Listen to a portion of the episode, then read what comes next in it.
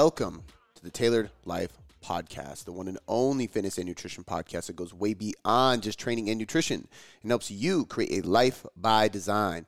I'm your host, Cody McBroom, and with me is my co host. Travis McQueen. And today, I don't know what we're doing. We got some questions. We got some things that have happened in the last couple days that we want to kind of just talk about, reflect, and tell you about. One thing I thought of, and this is why I just asked you if this is going out on a Monday. Um, happy fucking Monday, everybody. Um, to kind of follow the old suit of the Monday motivation. Yeah, yeah. Not that this is like a full Monday motivation podcast, but um, one of the things that stood out to me today, which I was also thinking about, even, I mean, it, it's it's a very parallel thing with a lot of things. It it, it even makes sense with the camera situation we were just talking about. Makes sense with the the seminar I just gave for the firefighters, which we can kind of get into. Um, it makes sense with uh, the move, like just everything in life. Like it, it's like that stacking that one percent, and it's doing the best with what you got, Yeah. right? And so like one of the biggest, and obviously I'd love to hear your takeaways too, but like one of the biggest things that I was taking away from today, and I was really trying to harp on with those guys is like those guys and girls is like your situation might not be perfect, but what good does thinking about that do for you? You know what I mean? Like not taking action on things, not developing habits, not practicing things, not trying to move forward or work on your goals, work on yourself, train, diet, anything. Not doing those things because your situation isn't perfect or you're in a bad situation or you have a lot of negative things coming in. Like what good does that do for you? Because you got to work with what you got. Mm. You know what I mean? Like Yeah. you can sit there and just keep taking it, or you can do something, you know. And, and for those people, I'm like, hey, I'm not going to sit up here and be like, hey, let's eliminate your stress because your job is to go handle stress. Like basically, you know, you're a first responder. So instead, let's do what we can with what we can in the small amount of time we can to try to just mitigate some of that stress, to try to manage some Make of it. something better. Yeah, just improve yourself just a little bit. Yeah. Because if we keep stacking that, you're just going to get better. You know what I mean? Like in this situation right now, like people listening probably would. I mean, we're obviously, um, uh, what's the word? Very uh, not perfectionist, but I mean, I guess, but basically, um, the camera situation, right? Most people would be like, "What are you even talking about? There's nothing wrong with the cameras." Like, I wouldn't even understand. But it's not exactly how we want it to be. So we could be like, "Well, fuck it, we're not going to film until we get to the new studio," or we can just film with what we got Yeah. because I used to film with a digital camera. These are digital cameras too, but Are those technically? abs- what? I mean, I, I guess that's a a fil- camcorder. I don't even. I never even look at that as a digital camera though. It's so nice. I look at it like I guess just a camera is what I say. I don't even know what it is. But I think of digital camera. I think of like those old. uh I mean, what were those? Nokia, Samsung. What were those things? Like the the ones you don't you can't add lenses onto them. Like Like a single shot camera. I don't- I have no idea. Yeah. I guess I just always thought of like when you think of They're, old they're digital Canons. camera. Yeah, I guess they are. Pa- Panasonic. Panasonic is what I'm thinking of, Yeah. and I think that's probably what I had when we lived together. Gotcha. It was a very, I mean, Yeah, it's still digital, man. yeah, it is still digital. it's all digital, I guess. Yeah. we live in a digital age. but like the whole idea of just just doing whatever you can with what you can. I think so many Amen. people like just don't do shit because they're in an unfavorable position. You know what I mean? Like that's sometimes what I don't like about tracking HRV because it's like if Discouraging. yeah, because sometimes it's like, okay, yeah, I didn't get the perfect sleep. Yeah, I didn't fully recover, and it's telling me not to train. I'm gonna train, Yeah. like because guess what? Nine, like fifty percent of the days, they're not gonna be perfect for me. Yeah. Like good HRV tends to figure out what your normal is, kind of like I was explaining to them today, and then from there, it's just looking for variability. That's what heart rate variability is. So if you have a huge drop off and it's like really bad, then it'll tell you. Or if you have a really big plus, sometimes it actually shows negative because it sees this change. But um, if your norm just isn't that great, it'll probably adjust to it eventually. But I think a lot of people need to just accept some of the the not so great normals. Because otherwise, you're just never going to get ahead in life. Totally. You know, I think. Uh, I mean, man, that, that applies to so much shit. Yeah, I, one thing I really liked that you were talking about is like how you were explaining them about the training programs, like to train to what is ap- uh, applicable to you in your career. Mm-hmm. You know what I mean? Yeah. Like for instance, firefighting, like lifting heavy stuff, like you were talking about the other day, sandbags or wh- whatever it may be, but not tra- training to hurt yourself when your career is to be active, be on your feet, and doing things that people depend on you. Yeah, hundred percent. And you think about that too, like so, like a deadlift is probably the most classic. Like pick something off the floor, which is very functional. Yeah. Like you should be good at picking. I mean, in their case, if it's a limp body that's unconscious, laying on the floor, you got to pick it up. Yeah. Most likely, you got to throw it over your your shoulder. A lot of people do all right, deadlifts and cleans, Yep. right? But when are you ever going to be in a position where you got to pick something off the floor that is perfectly balanced on each side, Yeah. weight wise, and there's a straight bar Yeah. across, you know, perfect handles? Like this doesn't Not. happen. Um, I mean, even technically, I would rather have somebody do a trap bar, but even a trap bar is set up perfectly for you to lift. So in those cases, it's like, okay, well, can you pick up something in an offset position? Can you pick up something uh, on one leg? Can you pick up? I mean, and this goes against the typical recommendation for progressive overload, but can you change that every single week? This week's barbell, next week's trap bar, next week's sandbag, next week's dumbbell. Like, not because you're trying to become the strongest at deadlifting, but because you're trying to become strong at picking up any object off the floor. Because your job is to pick up whatever random object or person you have to pick up off the floor, right? Plain and simple. Um, and I think that's huge. Like I think I was telling them like they people get, and I've said this on the podcast, people get married to exercises, right? Like Yep. got to do this one thing. Um, and we were talking about this uh, on the way there, but like the big aha moment for me, like crawling out of the tent with my daughter and realizing like, damn, like my knee is still fucked up. And that was before the second surgery. And like, I can't really flex it. I can't really bend. It pops in and out. And Blakely's like freaked out. Like, what is that shit? Like, that's not being a functional dad. You know what I mean? So even in the case of not being a life saving first responder, personally, like, Yeah. there's other things that are functional. Totally. Um, I was like joking with CJ, my brother-in-law, like, why are we carrying the sandbag? I was like, because I want to be able to carry Shannon and Blakely out of a burning house, like if they get knocked out in my arms. And we like laughed, and then we was kind of like, well, I should probably get different ones because I'd probably throw them over my shoulder, like we were talking about, like seriously. But it kind of sounds out there, like it sounds crazy. Like when is I think of the movies where like the f- uh, house is burned down and there's like a exposed pillar across the ceiling, and then it, one side drops and just bonks somebody in the head, and they Yeah. you got to drag them out or whatever. But it's like, man, I mean, if I'm in a if I'm in a this sounds so funny. If I'm in a situation and there's a group of people, be my family, friends, or just random civilians, and I'm the most likely candidate to come out of there alive and potentially save other people, you succeeded. yeah, I feel damn good about myself. Yeah. I, I think that's actually a pretty like legit reason to train. And I, tr- I train to look good too. Like I'm not gonna act like no, but typically if you can be that candidate, you're probably gonna look pretty damn good, right? Like I don't think, think, those go hand in hand. yeah, you don't get that strong and functional without looking good too. Yeah. Especially I mean compared to the average person, but I think so often people I mean they just neglect that Yeah. because it's kind of unrealistic. I mean, we live in a, in a time like you don't typically have to worry about things you see in action movies. Like I was joking the other day, and I said, if I get shot, I'll heal faster. And you're like, when are you gonna get shot? Yeah. I won't. I live in a really nice neighborhood.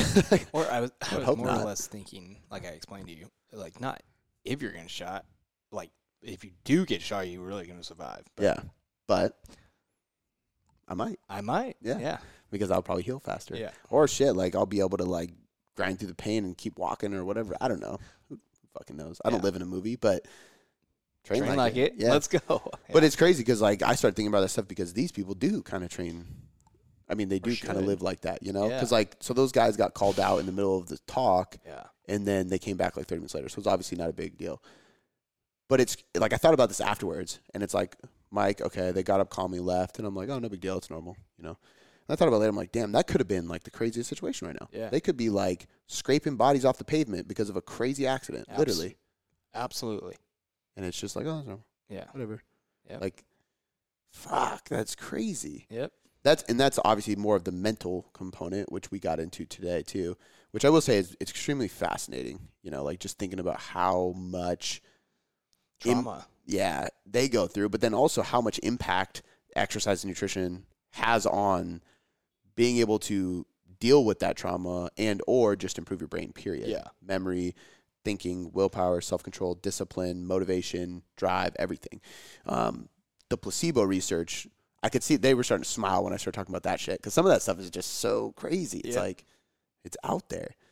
Um, but yeah, man, I think I think uh, I don't know. It was cool. So we we uh we just got back For a little bit ago.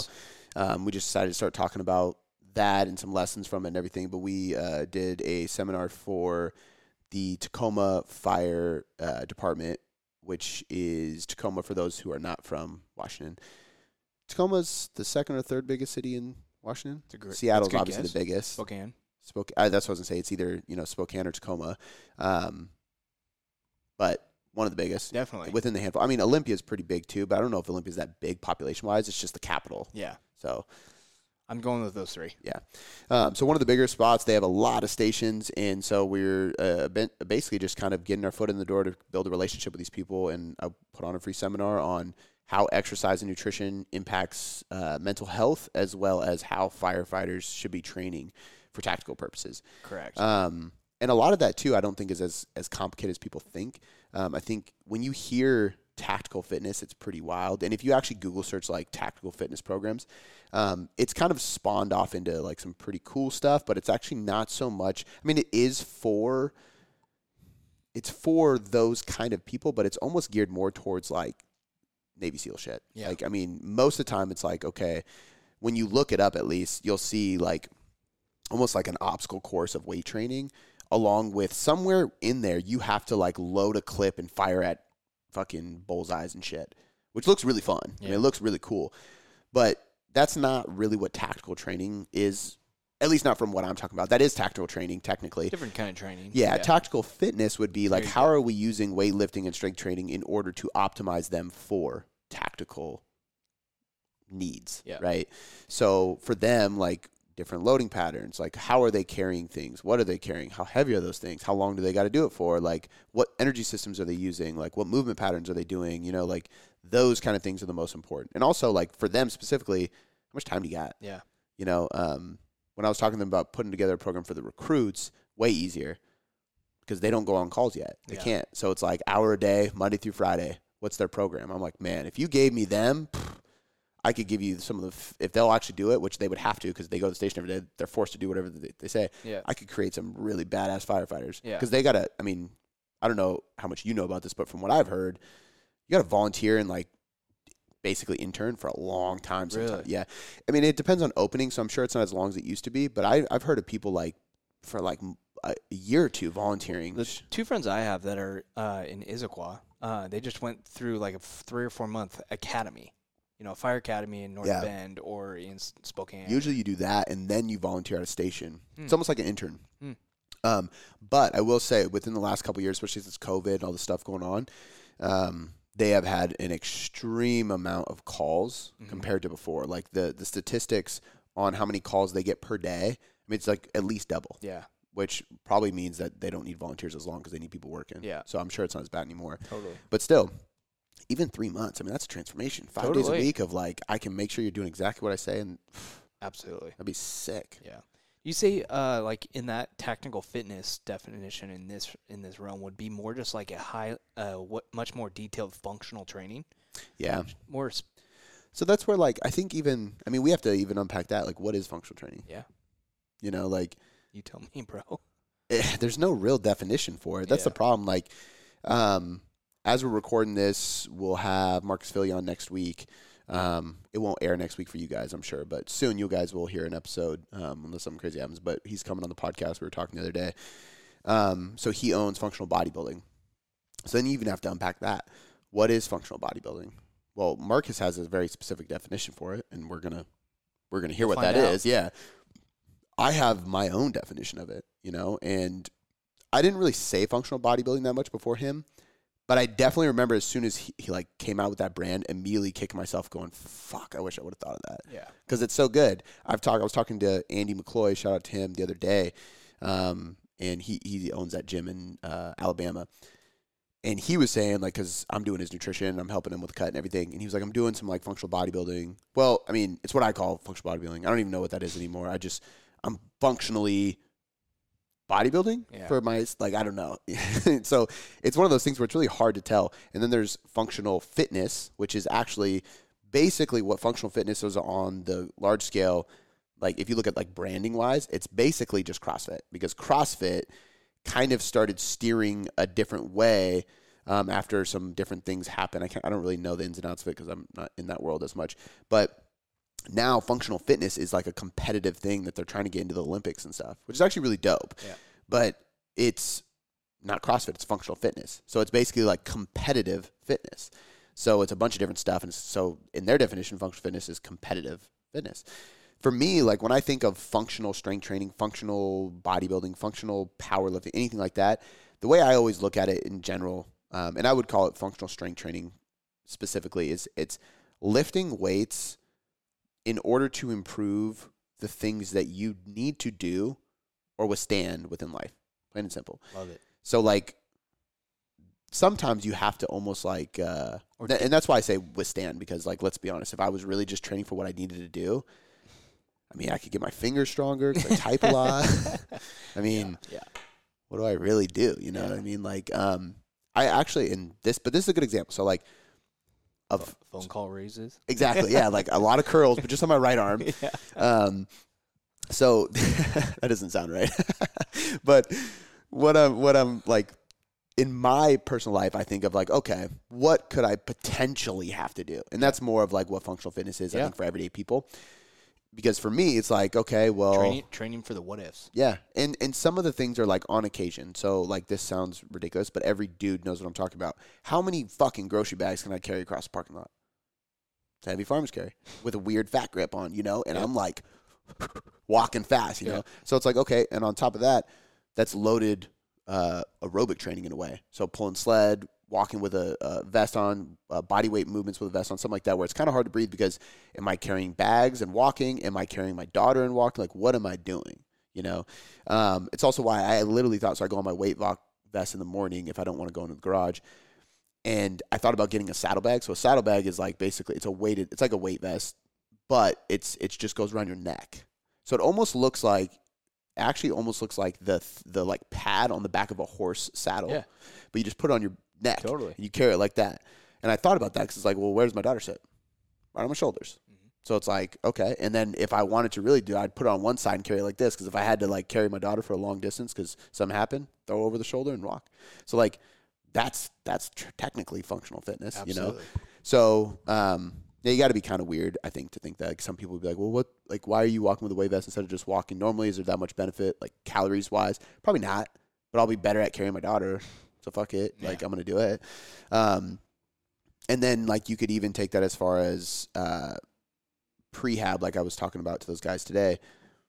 If I sit a lot, that means I'm in a flex position. So functional fitness for me is also going to be leaning more of my volume towards the posterior chain. This will be actually for most people because if I'm constantly hunched over my desk, constantly in a flexed hip position, like all of my flexors are constantly firing. Totally. And then I drive, you know, everything is sitting. So what do I need to do to be more functional from a health perspective and a movement perspective? I need to do band pull aparts, lat pull downs. I need to do glute work, hamstring work, everything on the backside to pull my shoulders back, get my posture better. So it can be preventative as well. And then when you get into like what people do for a living, it it, it changes too. So this goes two ways. In one way, CJ, for example, he does manual labor. So like I could like get him to do like PVC pipes. We used to fill PVC pipes with like water, so they're like called slush pipes. And so like when you walk with them or do anything, the water shifts, so you got to like a lot of core stability. I could have him do walks with that on his shoulder and his arms because he literally has to carry PVC pipes, plug them in. I don't know, crank shit. I, I don't know what he does Yeah. with the Something piping and all that stuff, you know. But does that also just fatigue what he's about to already go do? Because if he's doing it there every fucking day, and it's not life or death, it's just getting his job done faster, he's gonna get good at it by doing it. So I'm actually so. probably gonna do the opposite when he's here to balance him out. So part of functional fitness is that. Now for the tactical profession, it isn't that because we want to prepare you for that because otherwise you're going to go to help save a body and it's, you're going to pull something in your back and not be able to do it when you go to pick it up. So we want to progress you with functional forms of deadlifting. A barbell deadlift isn't always functional for everybody. It can be. Some people's limbs are built perfectly for a barbell deadlift. Yep. Some people it just fucks them up. So like I would rather train you in a staggered deadlift because maybe you need to get in a staggered stance position before you pick them up. You know what I mean? Like uh, maybe I'm putting fat grips on the bar. Them.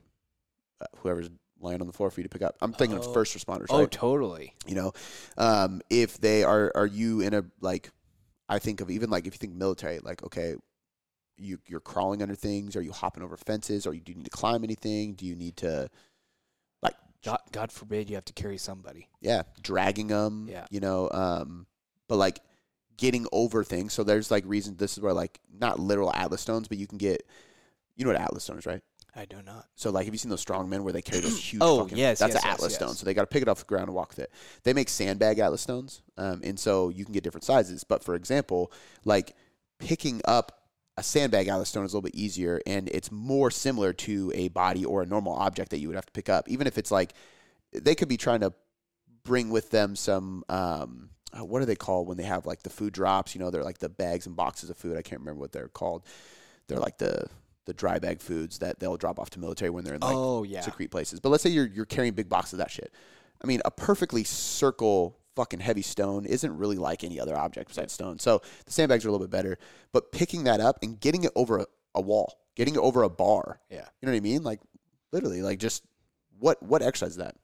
Pick that thing up and get it over that thing. Totally. It's not an exercise. It's a specific exercise for their specific profession. Yeah. So I think it ultimately depends. I think functional fitness for tactical athletes is more just like it's kind of similar to the idea of a sport specific training. It's like you're training for your sport, right? It's just it's for them. It's their livelihood. It's their life. It's their career. It's other people's lives. Yeah. It'd be better. It'd almost be better like to train like carrying heavy UPS boxes, like big square boxes. Yeah. You know what I mean? It's Yeah. awkward. It's it's not comfortable. Yeah. And that's where like I think functional fitness spans into so many different things. Totally. You can't really like pinpoint what it is. No. A lot of times even sport specific training actually does I won't say does more harm than good. It just doesn't do as much as people think because they almost get too literal. Like they're like, okay, go, we're having a golfer and we're gonna like put weights on his golf club and we're gonna do these like twists. I'm sorry, but that's a really bad idea because now you're going to fuck up his swing because now the golf club is 10 pounds. Yeah, you're going to get strong at rotating, but now he's going to swing too hard. Mm. He has like his own swing, cadence, tempo, finesse. You know what I mean? Like, I'm the king of hitting the ball too hard and slicing it, but so I know, but that's not how good golfers swing. They don't like swing it as hard as they can. They swing it just enough. A certain way. Yeah. Yeah.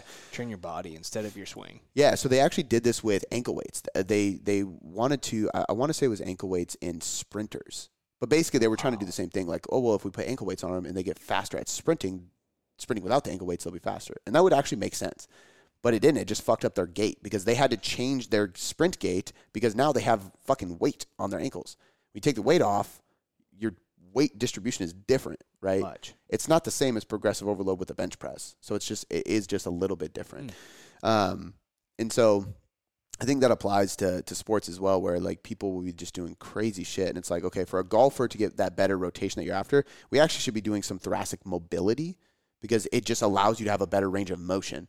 We're not adding resistance or like that. What are the muscles that are uh, need to be strengthened? What is the core aspects like the balance, all those things? Like you don't need to be jacked to be a golfer. You need to work on movement patterns, range of motion, and probably just health. Yeah. You know what I mean? Like the last thing you want to do is walk 18 holes and like pull your calf, and that's why you can't golf. Okay, so let's like get good at walking Yeah. and stretching. You know what I mean? Like I don't train golfers, but I think sometimes people take it too far. And I know you don't know this, but some of the audience might. But there is one golfer that is absolutely massive, huge, Like ripped or like jacked. jet, both. Okay. But I mean, like sometimes people are ripped, like they take a shot and they're like, oh shit, he's got a six pack. And then Oh, some guys are just like, shirt on, you are huge. Oh yeah, I would say uh, option B. okay. Yeah, I don't. I've never seen his abs, but Yeah. um, but yeah, What's his name? uh, Bryson DeChambeau. Oh. But yeah, but he went to he publicly went into this huge surplus. He was like pretty lean, and just one season came out and just couldn't fit his clothes. Like, and he's hitting it over the lake. Like, it was Did just. it help him? Oh yeah, I mean, he's always been good, but in the middle of the pack. But he is. I'd be curious to see what he did. I think that like I typically believe like most of the time adding muscle to your frame is probably going to help your sport no matter what you do. Yeah. But I think that um, the biggest limiting factor is if you go like full blown bodybuilder, a lot of times you run into uh, range of motion issues. You know what I mean? Like it's a it's a classic example of like yeah that dude's jacked and strong as fuck, but he can't bend over and touch his toes. Well, like if you get so big that you can't rotate to wipe your ass, I promise you can't swing a golf club good. Totally. You know, so you probably, but there's this is why like Arnold and some of those guys in in pumping iron when bodybuilding became popular, they're doing fucking ballet. yeah. They have a ballet instructor going through ballet with them so they can learn how to be flexible and pose better and like it's crazy. Makes sense. Yeah. Yeah. But He was eating 3,500 calories a day. damn, how tall is he? Did you say I mean, he's big. That's a lot of. I don't know how tall he is, but I'm probably I'm eating about 26, 2700, so he's eating almost thousand calories more than me. yeah. Damn, this this article says is 6,000 calorie a day. Seven protein shakes a day. I feel like I should write an article that's like Mark Wahlberg's cutting diet, Yeah. and it'll just blow up on the internet. And then I'll be like, I don't know Mark Wahlberg. I don't know what he eats. I don't know what his macros are. But here's what I guess they'd be. Because who the fuck knows? Yeah. Unless you're his dietitian, you don't fucking know that. Cool. Um. Anyway, yeah, it was a really good uh, speech. I think a lot of them got a lot of good stuff out of it, especially like the uh, the trauma, like she was talking about some of the supplement stuff you went over that just helps with like their off days and Yeah. just come getting out of that parasympathetic mode. Yeah, I think that's probably. I mean, for all of them, and, and this is stuff that like everybody can take from too, because we all live in a stressed world in a stressed state. So I think some of the most profound things, the, the things that I obviously I'm biased 'cause I wrote the presentation, but I'm looking at, it, I'm like, I think these will be the most profound things to them. Um, part of it was like the the placebo. Ever since you gave me shit about it, I feel like I'm obsessed with the placebo. I'm fully effect. aware. But like I triggered it. the the the part about stress capacity. Yeah. You know, like there's studies that show people who perceive stress as not as stressful literally have less consequences from stress. So they don't have as much like immune uh, issues. They don't have they don't get sick as much. So all the things that we know stress does. Yep. That's it. Totally. You know, and and uh, on the same front, this is also why sometimes if you're riding cortisol and you're all the time, and you you won't get sick until it releases, and this is a problem too. This is pro- honestly probably why I got sick recently because um, I pushed hard last month in the business, Mm. and for good reason. I mean, Yeah, a lot yeah, of good yeah. things happened. I was pushed team. I was just going, and then the month finished. I was ready to kind of like calm down a little bit, and like I just got sick. And the reason I say that is because um, cortisol actually helps prevent sickness. Like it will help prevent you getting cold. It's also why like um, even today I was like, dude, my nose has been so runny. Everything I got up there, no issue breathing, no issue talking, no cough, no blow my nose. Second we got in the car, blow my nose again. Yeah. It literally like is a stress response to allow you to perform. Yeah. It happens to mothers like Shannon will like be with Blakely for all week while she's sick. The second Blakely's fine, Shannon gets sick because she's like, okay, stress response, like she's good, and then your body's like, all right, fuck you, your turn. Yeah. Um, but athletes experience it too. They'll go through season, they'll go through a tournament competition, and then right afterwards they get Yeah. sick. Um, but a lot of that stuff with the stress capacity stuff is hopefully going to hit hard because I think just knowing that both research in in stress and in willpower, like the people who have the highest amounts of willpower, it boils down to the fact that they just think they have a good amount of willpower. The people who don't have the negative consequences of stress literally just perceive themselves as being able to handle stress better. So there are things that we can do to manage stress better, of course. Totally. Meditation, recovery, nutrition training. I went over those.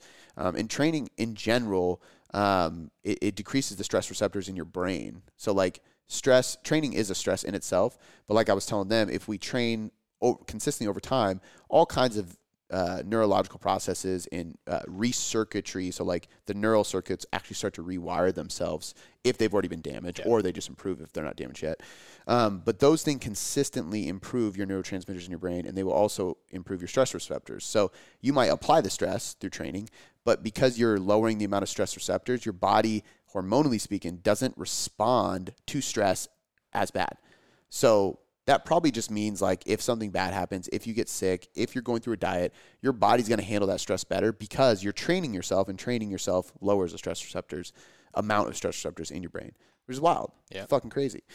So like things like that where I'm telling them like, hey, like if we can not try to remove the stress, but improve the way your body handles the stress, if we can just perceive it better, which means, hey, meditate for three minutes and just repeat yourself, I can handle stress. Yeah. I can handle stress. I'm great at handling stress. Like just over and over and over again. You know, you kind of speak it in the universe. Absolutely. I think it's. I, I, I don't know. I, I, I agree with it, man. I, I believe more or less just believing it. I know like saying it into the universe helps you believe it, but like believing it personally to yourself and not like believing it because you somebody else wants you to believe it. Like Mhm. I think that's huge. Like the mantras and stuff is great and it's a huge tool, but you have to have an inner belief with yourself. Yeah. You absolutely have to. I, th- I think that I like speaking it out loud only because people don't doubt me anymore because I've for the most part, or people aren't like they're Out li- loud onto the podcast. Yeah, yeah not to yourself in the room. Yeah, but I'm saying even like when I look at people and I tell them like, "Oh, I'm gonna do this or come to school," Yeah. like a lot of times I don't get people that are like, and I don't like say outlandish things, but people aren't like, "Pff, "Yeah, right." Yeah. So like when I see them go, "Dope, dude," like, and they believe, now I go, boom, like they don't, they don't think I'm not gonna do it. So Yeah. now I kind of have more belief. But the speaking it out loud constantly, or writing it in your journal constantly, stuff like that, meditating on it, I think part of that, like that episode with Dr. Caroline Leaf I talked about, where she said that. like your subconscious habits and actions just change. You you operate differently subconsciously based on what you're speaking to the universe. Yes. It's not like I just speak it and the universe gives it to me. However, I also think that everybody is slightly. Uh, it's gonna sound funny. Narcissistic isn't the word. Um, what is the type of psychopath? A sociopath There you go. is that the person that basically like they'll start saying like they could be like a different person because they have almost like split personality they just like say something and Mhm.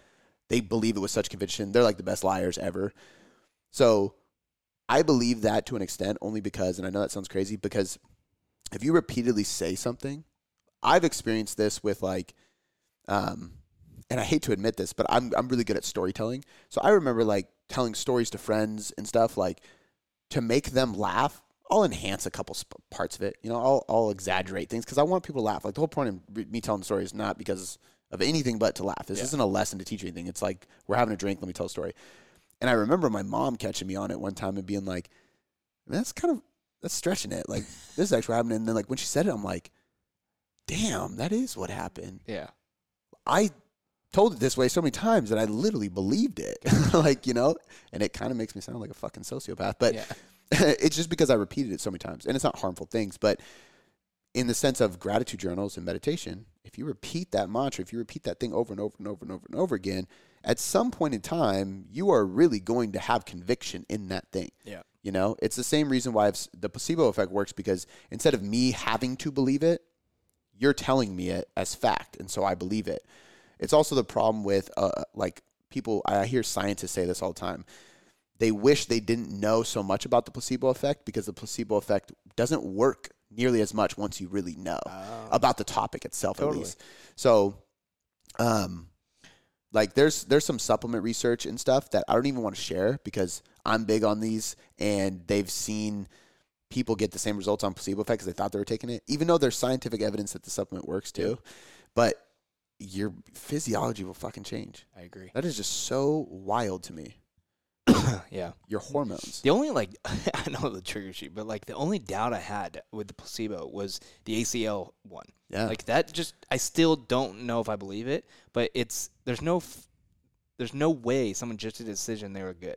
Like that's just not Look it- it up. Yeah, I, I agree, but I linked it in if that if it's torn, if it's torn, if it's torn, it's torn. Yeah.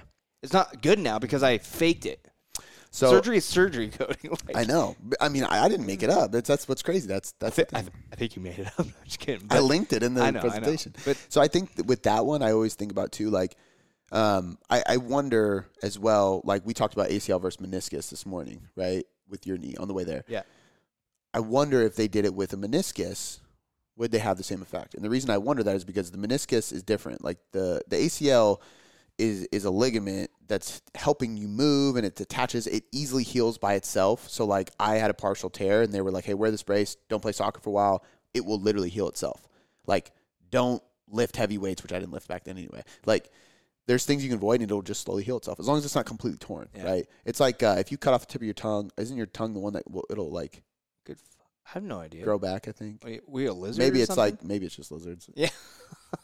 well i knew a dude that cut his tongue Yeah. and it grew back I think it f- uh, fuses maybe. I don't know But Anyway, point being is like Yeah. i think the acl kind of does that right? gotcha.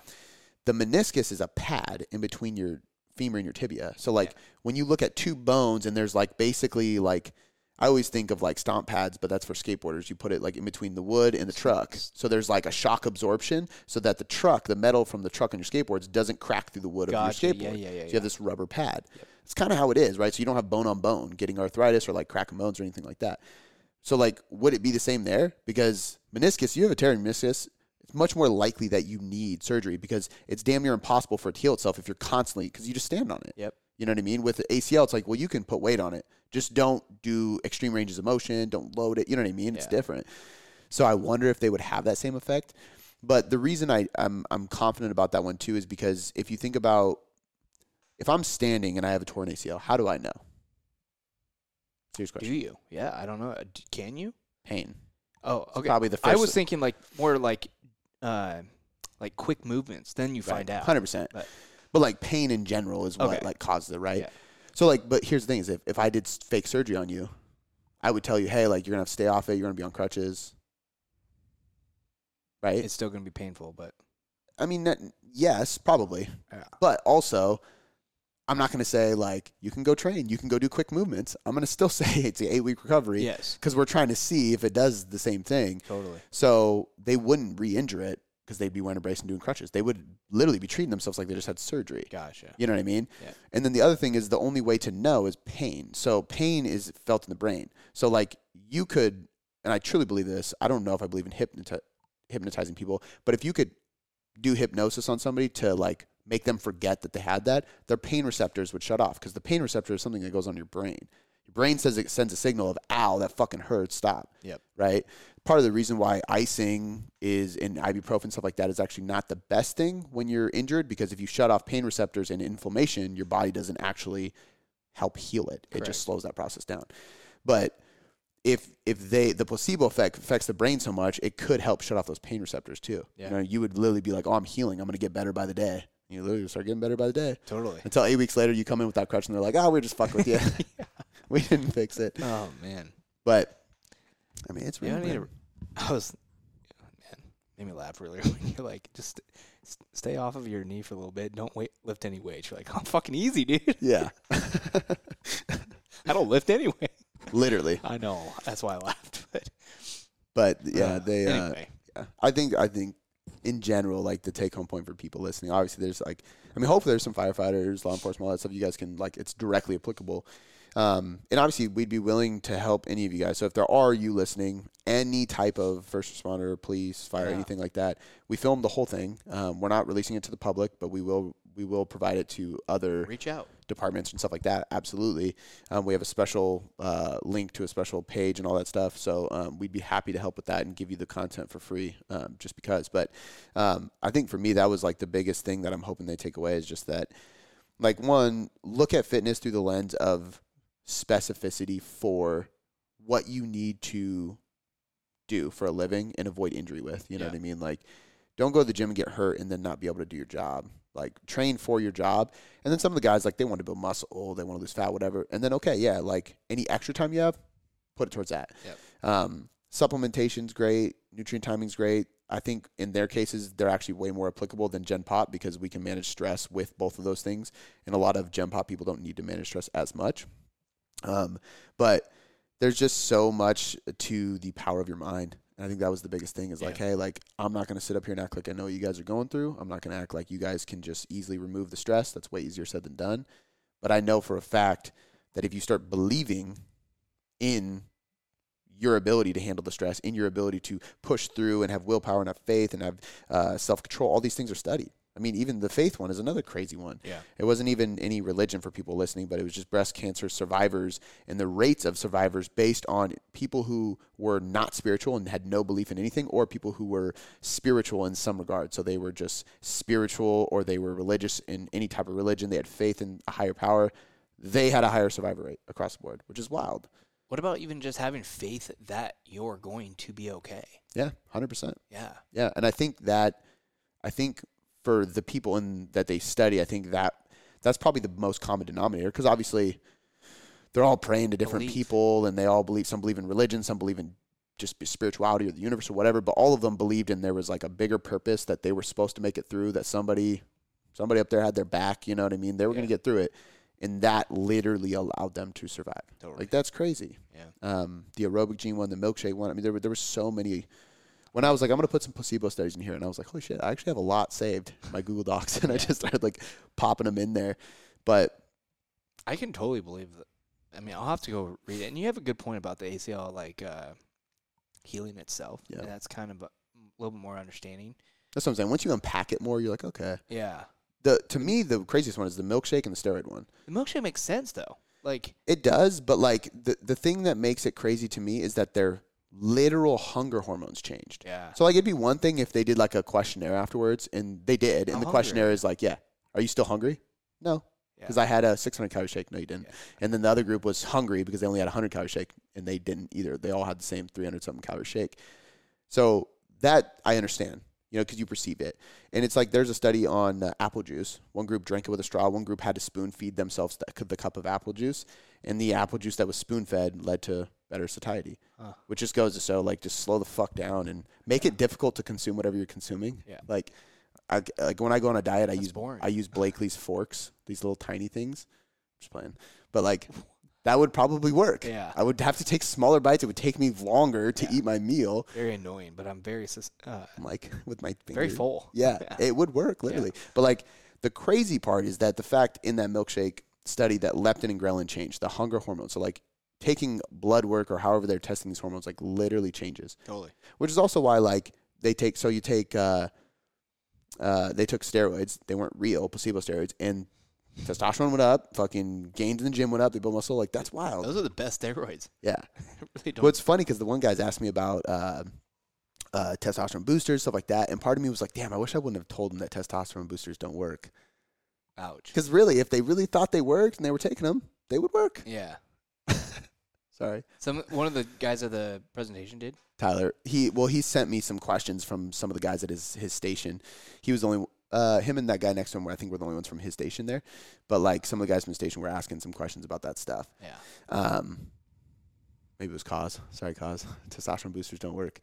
But that's where like maybe they would work if you believed them. Yeah. You know. Totally. But like that's I think that's what's crazy. And so like sometimes it's maybe best to not know too much. You know, like the more you know, It's like the scientist, man. yeah, exactly. Like almost wish you didn't know so much. I, I think for me, I've always just been that person that has to know more and understand why. I think I find pleasure in that process. Yeah. it comes with being evidence based. Yeah, but I do it in everything, man. Like that was the that was the hardest part about me, like because I didn't grow up religious, but I was like, you know, I'm gonna like start studying, trying to like find my own thing with God and religion stuff. Why? Why? Why? Oh my God! yeah. And like there was one point where I was talking to somebody who I really respect, Cody Jefferson, and it was just like sometimes you can't ask why, man, because there's no answer. Cody Jefferson. Yeah, do you know him? Uh, oh, from from, social Enumclaw? no. Oh, no. Um, you would know he's from Oklahoma, but he's just social media, tatted up, dad. He's like an entrepreneur. Okay. He he went to school for theology, then became a priest, and then left because he wasn't. He, I believe because he didn't want to. Um, he didn't want to preach in like the structured way. Okay. He wanted to do it his own way, and like that wasn't acceptable where he was at or something like that. I don't know, but he's just like a Yeah. entrepreneur who coaches men on stuff, and now. But that was one of the things that he said. He's like, you just have to be okay with, you know, there's no answer. Was like, Yeah. bro, that's not okay with me. Yeah. I need to know why. yeah. Watch more documentaries, read more books. But totally. yeah, that's uh, that's a whole nother rabbit hole. Dope. But So yeah, um, like you said, if you are a first responder, reach out. We will give you the res- resources that we have put together. Um, there's multiple of them. yeah, I think uh, police, military, all those kind of things EMT. apply. Really, yeah, like it all applies. It's all helpful. Um, so reach out. We'd be happy to share it with you. Um, we hope you guys got something out of this podcast. We really wanted to just kind of hit record and jam on a topic, really, and and uh, it's fun. It's fun. So Love if you guys like these ones, we'll keep them going. Let us know uh, uh, by, of course, leaving a rating and review, Spotify and iTunes.